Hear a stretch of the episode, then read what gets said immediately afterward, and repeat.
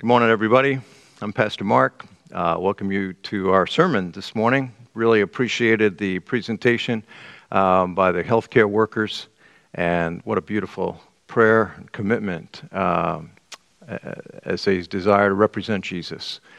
We're going to be looking in our series this morning at a second study on the breastplate of righteousness, which is a part of our Invisible War series. And I'm going to ask you to take your Bibles, if you have them, to Ephesians chapter 6. And I'm just going to read one verse there, Ephesians 6, verse 14, and here's what we read.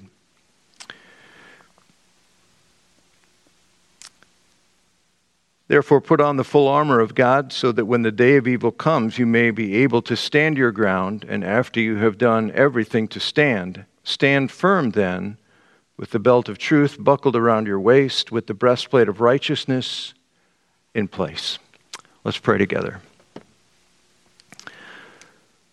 Lord, we gather today on this Sunday morning, and Lord, we come in a season of life with so many questions, so much pressure, so much chaos.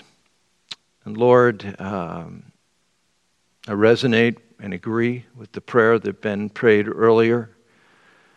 We do pray for justice. We pray in all of our lives for a spirit of gentleness. We pray, Lord, that we would lean into you and that we might be the church, be Christians, be Jesus followers, understanding, caring, and also praying. And Lord, this is a volatile time in our lives as a people, as a nation. And Lord, as we look at this passage of Scripture this morning, the breastplate of righteousness, I pray that you would use this simple study to remind us of who we are in Christ, what we have in Christ, what our identity is ultimately as those that belong to Christ. In whose name I pray, amen. There's a book that I have really enjoyed, actually an author I have come to enjoy. Her name is Brené Brown. And Brené has written a number of books, one of which is entitled Dare to Lead. And in this particular book, Brené talks about her own journey with the subject of what she calls shame, and which I'm going to come back to because in a lot of ways, this is a message about shame. It is a message about conquering shame and being defended against shame, and I'll try to define those things as we go along. But I'd like to read to you an excerpt from her book. And she said, "Before I go on stage, I whisper the word people 3 or 4 times to myself. People, people, people, people. This strategy was born out of desperation a decade ago when I gave what I consider my first talk to a corporate leadership audience. I was trying to find a place to set up camp in a room with 20 other speakers, each of us waiting to be called to do our TED-style 20-minute talk at this day-long event, when that lonely feeling of not belonging and being out of place started washing over me. When I heard the event organizers talking to the audience, I pulled back a small section of the heavy velvet curtains that separated the green room from the auditorium and peeked out. It was like a Brooks Brothers convention, rows of mostly men in white shirts and very dark suits. I shut the curtain and started to panic. The guy standing closest to me was a young, super energetic speaker who you could tell had never met a stranger. I'm not even sure what he was saying to me when I cut him off in mid-sentence. Oh my gosh, these are all business people, executives, or FBI agents. He chuckled, yeah, mate, it's a conference for C-levels. Capital C. Didn't they tell you that? The blood drained out of my face as I slowly sat down in the empty chair next to me. He explained, you know, CEOs, COOs, CFOs, CMOs. All I could think was, there is no way I'm going to tell the guy the truth. He knelt next to me and put his arm on my shoulder. You okay, mate? Maybe it was the Australian accent or the big smile or the name Pete that made this guy instantly trustworthy. But I turned to him and I said, they did tell me it was a C-level audience, but I thought that meant down to earth, like these are real sea-level people, salt of the earth, S-E-A level. Through a huge booming laugh, he said, "That's brilliant. You should use that." I looked him in the eye and said, "It's not funny. I'm talking about shame and the danger of not believing we're enough." There was a long pause before I added, "Ironically." By that time, a woman from Washington, D.C., who was doing her 20-minute talk on the oil trade, was standing beside us. She looked at me and said, "Shame? As the emotion? Like I'm ashamed?" Before I could even admit that it was true, she said, "Interesting. Better you than me," and walked off. I'll never forget Pete's response. Look out into that audience again. These are people, just people. And no one talks to them about shame, and every single one of them is up to it and to their eyeballs. Look like, just like the rest of us. Look at them. They are people. I stood up and pulled the curtain back one more time. The room was darker and a speaker was talking from the stage. I wanted to see the audience members' faces, but my side view made it tough. Then, like a slow-motion scene from a movie, a large, bald guy turned to whisper something to the guy sitting next to him, and I saw his face. I gasped and pull the curtains closed. I know that guy. We got sober around the same time, and we used to go to the same AA meetings in the mid-90s. I couldn't believe it. And as I sat there wondering if I was in the middle of a miracle, my new friend Pete walked up. "You doing okay?" he asked. I smiled. "Yeah, I think so. Just people, right?"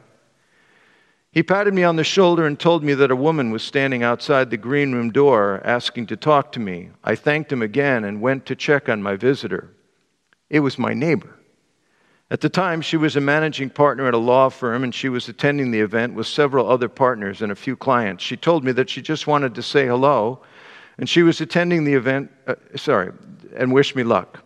I gave her a quick hug, and she went back toward the auditorium doors.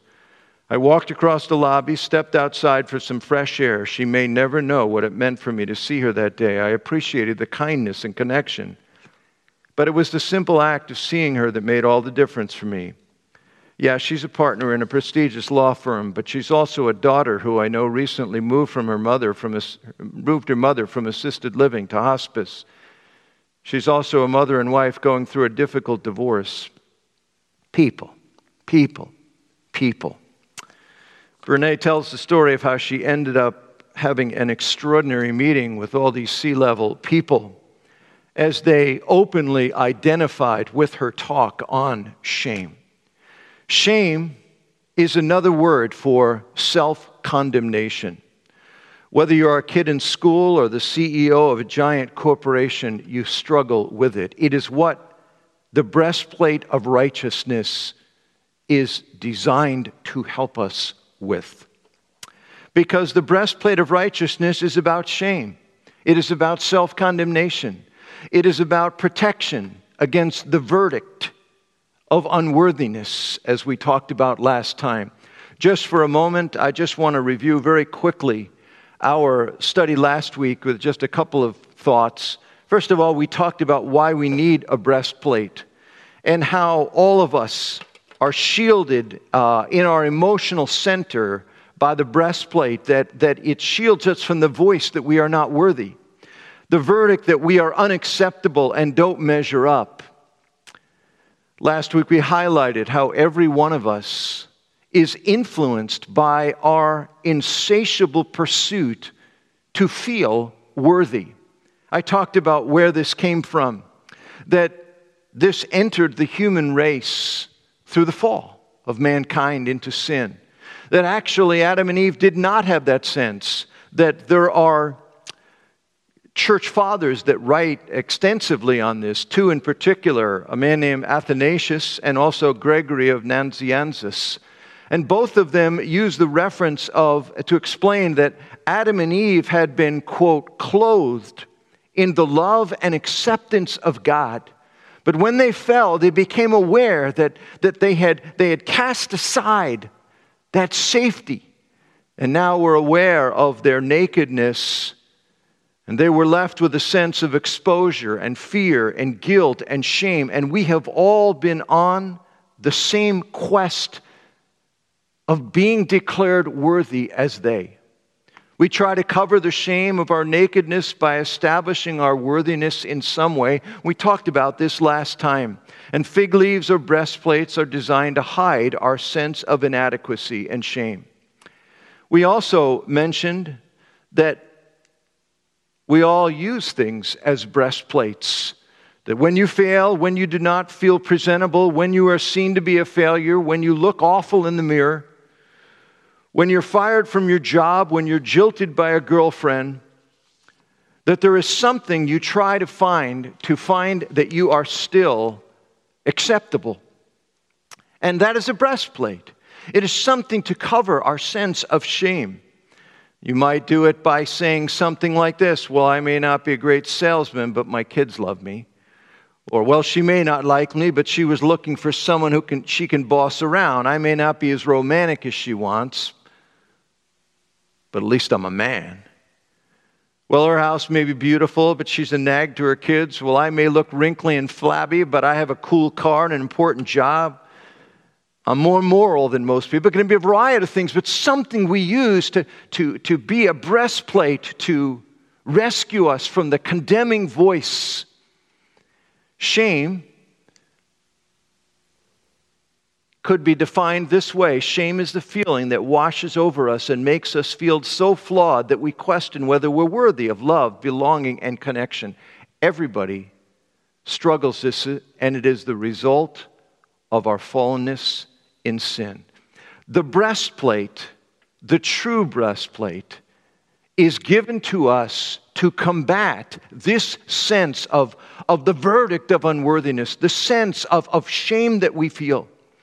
And this true breastplate is described here in Ephesians 6:14 as the breastplate of righteousness. And it is a righteousness that provides real protection. In Romans chapter 3, 21 and 22, we read, "But now a righteousness from God, apart from law, has been made known. This righteousness from God comes through faith in Jesus Christ to all who believe." That there is a righteousness that enables us to be able to combat the verdict of condemnation. Righteousness, which is what the breastplate consists of, means doing right. It is mean measuring up, being worthy, getting a verdict of acceptability. And we're told in this passage that it is a righteousness that is from someone else's work. It is a breastplate of righteousness not that we do. As a matter of fact, in Romans 3, in that verse I read, "But now a righteousness from God apart from law." It's not by our doing it. It's not by us measuring up. It's not by our keeping the standards of holiness and righteousness. It is rather a righteousness from God that comes through faith in Jesus Christ to all who believe. That it is a righteousness that Jesus brings.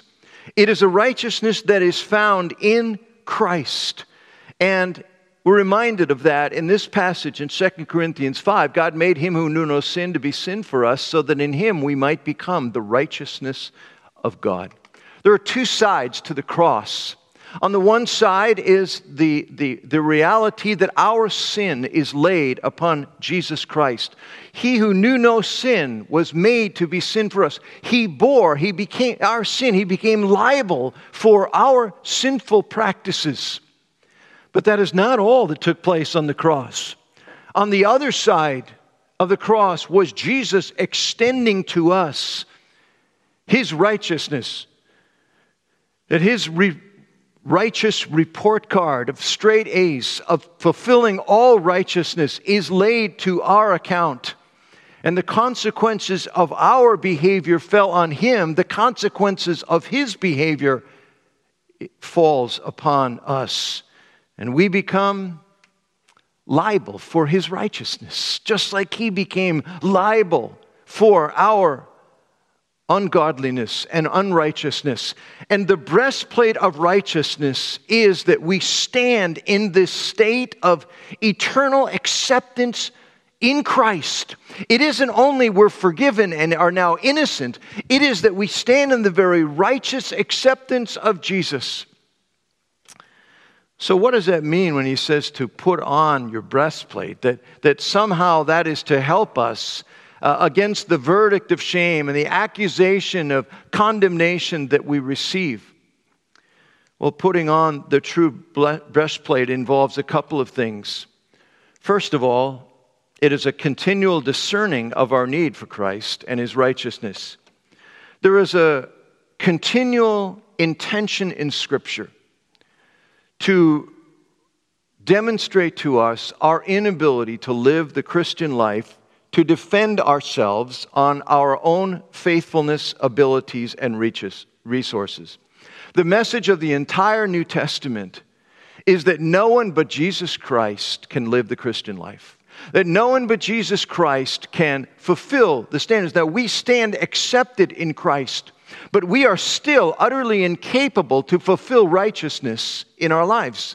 It is because of Christ at the center of our lives. It is His life and the resources that He gives in Himself that enables us to live a righteous life.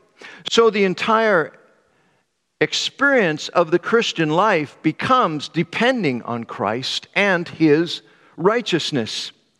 That we are not to trust in ourselves, but in Him and His righteousness, that we are accepted in Christ. Now, of course, Satan comes along and says to us, look at what you did. Look at how you've acted. Look at what you're not. Look at your failures, your lacks, your flaws. We come to the accuser and say, it's not on the basis of my righteousness that I'm accepted to God. It's on the basis of what Jesus did. It's His report card that I stand in. And as the old hymn says, well, may the accuser roar at things that I have done. I know them all and thousands more. Jehovah knoweth none. He doesn't keep record. The record has been erased of our flaws because we stand in Christ. And J.D. Greer, in his great book, The Gospel, says we must continually remind ourselves of our identity in Christ, our acceptance, that we can never be more accepted no matter what we do. We can never be less accepted no matter what we do if we stand in the righteousness of Christ. Here's what he says: you must dwell on this great truth daily, sometimes hourly, sometimes every minute is the only way to drive out fear, unbelief, and temptation. Why so often? Because again, you're hardwired for works righteousness. When you're not deliberately thinking gospel, you've probably slipped back into self-justification mode. It's a lot like the plastic rodents in that whack-a-mole game you play at the fair. Just when you've knocked one down, another appears from a different place. The moment we take our eyes off the gospel, those rodents of self-righteousness and self-condemnation spring back up. So we must pound them down with the counterintuitive truth of the gospel. God's acceptance is given to us in its entirety as a gift to receive by faith to the praise and glory of God. Okay, what are the benefits of this breastplate? And employing the breastplate means that we are continually reminding ourselves that this is who I am in Christ, ultimately, fully accepted. So how does this benefit us in practical life experience? In two ways. Number one, it frees you to grow and change. And you may be out there and you may be listening to me and saying this and saying, man, this sounds like a pretty good gig you're talking about. I mean, here's what I hear. The message of Jesus is that I'm accepted, that Jesus lives in me, and doesn't really matter what I do. I'm never going to lose that acceptance. He'll never love me less, never accept me less. So I can do what I want. I can live like I want. I don't need to feel guilty. I mean, Mark, it's an awesome religion you've got there. But it is true that your acceptance with Jesus is secure, but your choices still matter. There is a difference between guilt and shame. Guilt could be defined this way: I did something bad. That if you cheat on your boyfriend, or you snap at your kids, or you lie to your parents, you should feel guilt about it. You did wrong. You should make it right. But there is a big difference between the response of guilt, which can be a godly response, and the response of shame and condemnation, which is what the devil is always trying to do. Shame is defined this way: I am bad. I am unworthy. The verdict of me is trash. That what I am is unacceptable, that I can never reach the standard, can never be good enough to my spouse, to my relatives, to my employer, to my God. And what I have to do is constantly recognize I'll never earn acceptance. But we feel guilty when we hold up something we've done or failed to do against our values and they don't match up. And we should feel guilty. When we recognize that we have not responded, and this is where the role of the Scriptures in our lives, that God, in James it says, He shows us His Word in order to be a mirror. We look at the mirror and we say, well, that's not Jesus. The way that I'm behaving, the way I'm treating my wife, the way I talked in that situation, that's not Jesus. And it shows me the character of Jesus, and I look and I say, whoa, that's not me. That mirror reveals what is going on inside. I should feel guilt. I should feel a sense of sorrow over that. It is what drives meaningful change. But shame corrodes the very part of us that believe that we can change, that it takes away hope.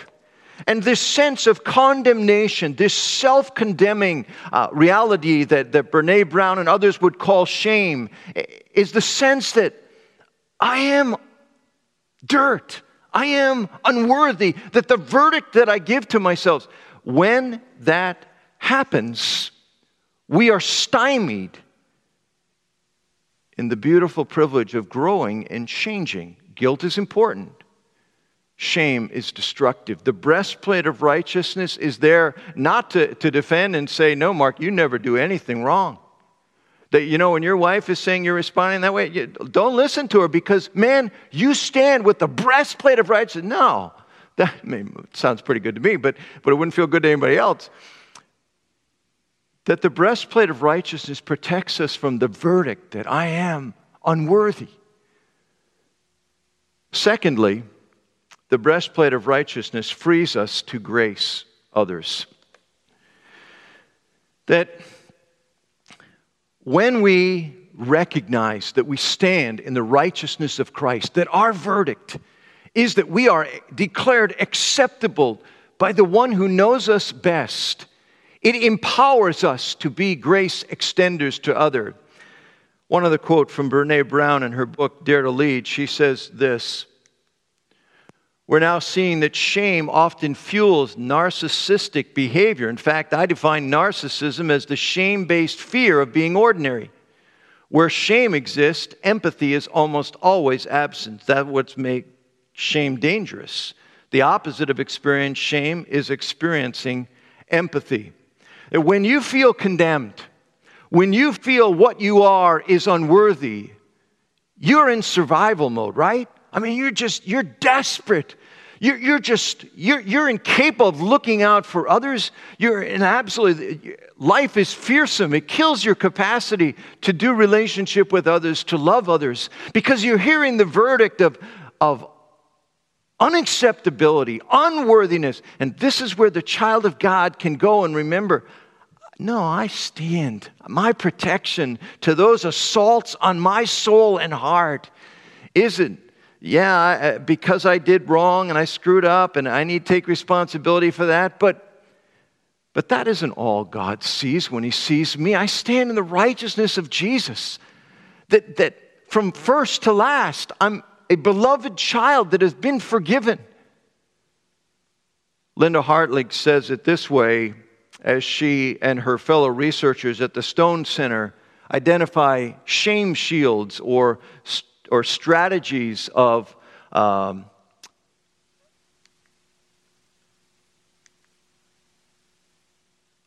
shame shields, and they also talk about them. They are strategies protecting us from the feelings of shame, from the verdict of condemnation. And she says these are some we do. We move away from others. We withdraw. We hide. We silence ourselves. We keep secrets. Or our personality may be to move towards and try to placate and to appease and please. Or we may, as many do, move against, try to gain power over others by being aggressive and by using shame to fight shame. The beautiful reality of Jesus is, and the compelling welcome of Jesus was, the reason that Jesus was so safe for people was that he was never on the line. He didn't feel condemned. He knew he was loved, he was affirmed, he was desired, he was accepted, that he belonged to the Father. He was free to be safe to other people. The more we are operating with the breastplate of righteousness, that this is my identity, beloved Son, desired of God, accepted in Jesus because he wanted me, the freer we are. The most tolerant, grace-filled people I know are people that are very honest about their own sin and selfishness. They're honest about themselves, but they are joyfully depending on their standing in Christ, that their acceptance is through Jesus. And so they want to live day by day and go to the Word as a mirror to say, you know, what part of me is reflecting Jesus today? What part's not? Because, man, I just want to move away from that part because I want Jesus to be my very life. I've made this statement before, and I'll do it here as I close. You are more corrupt, self-centered, and sinful than you ever dared believe. But you are more valued, accepted, and loved than you ever dared hope. This is the reality of standing in the righteousness of Christ. It's his acceptance that has been given to us. It is our shield against the verdict that is a shame-based verdict that we're unworthy, you're dirt. This is our breastplate, our identity in Christ. Lord, we want to live there. We want to learn more and more how to live in the security of the righteousness of Christ. Lord Jesus, thank you for providing that acceptance. May it be the verdict that we hear today. In Jesus' name, amen.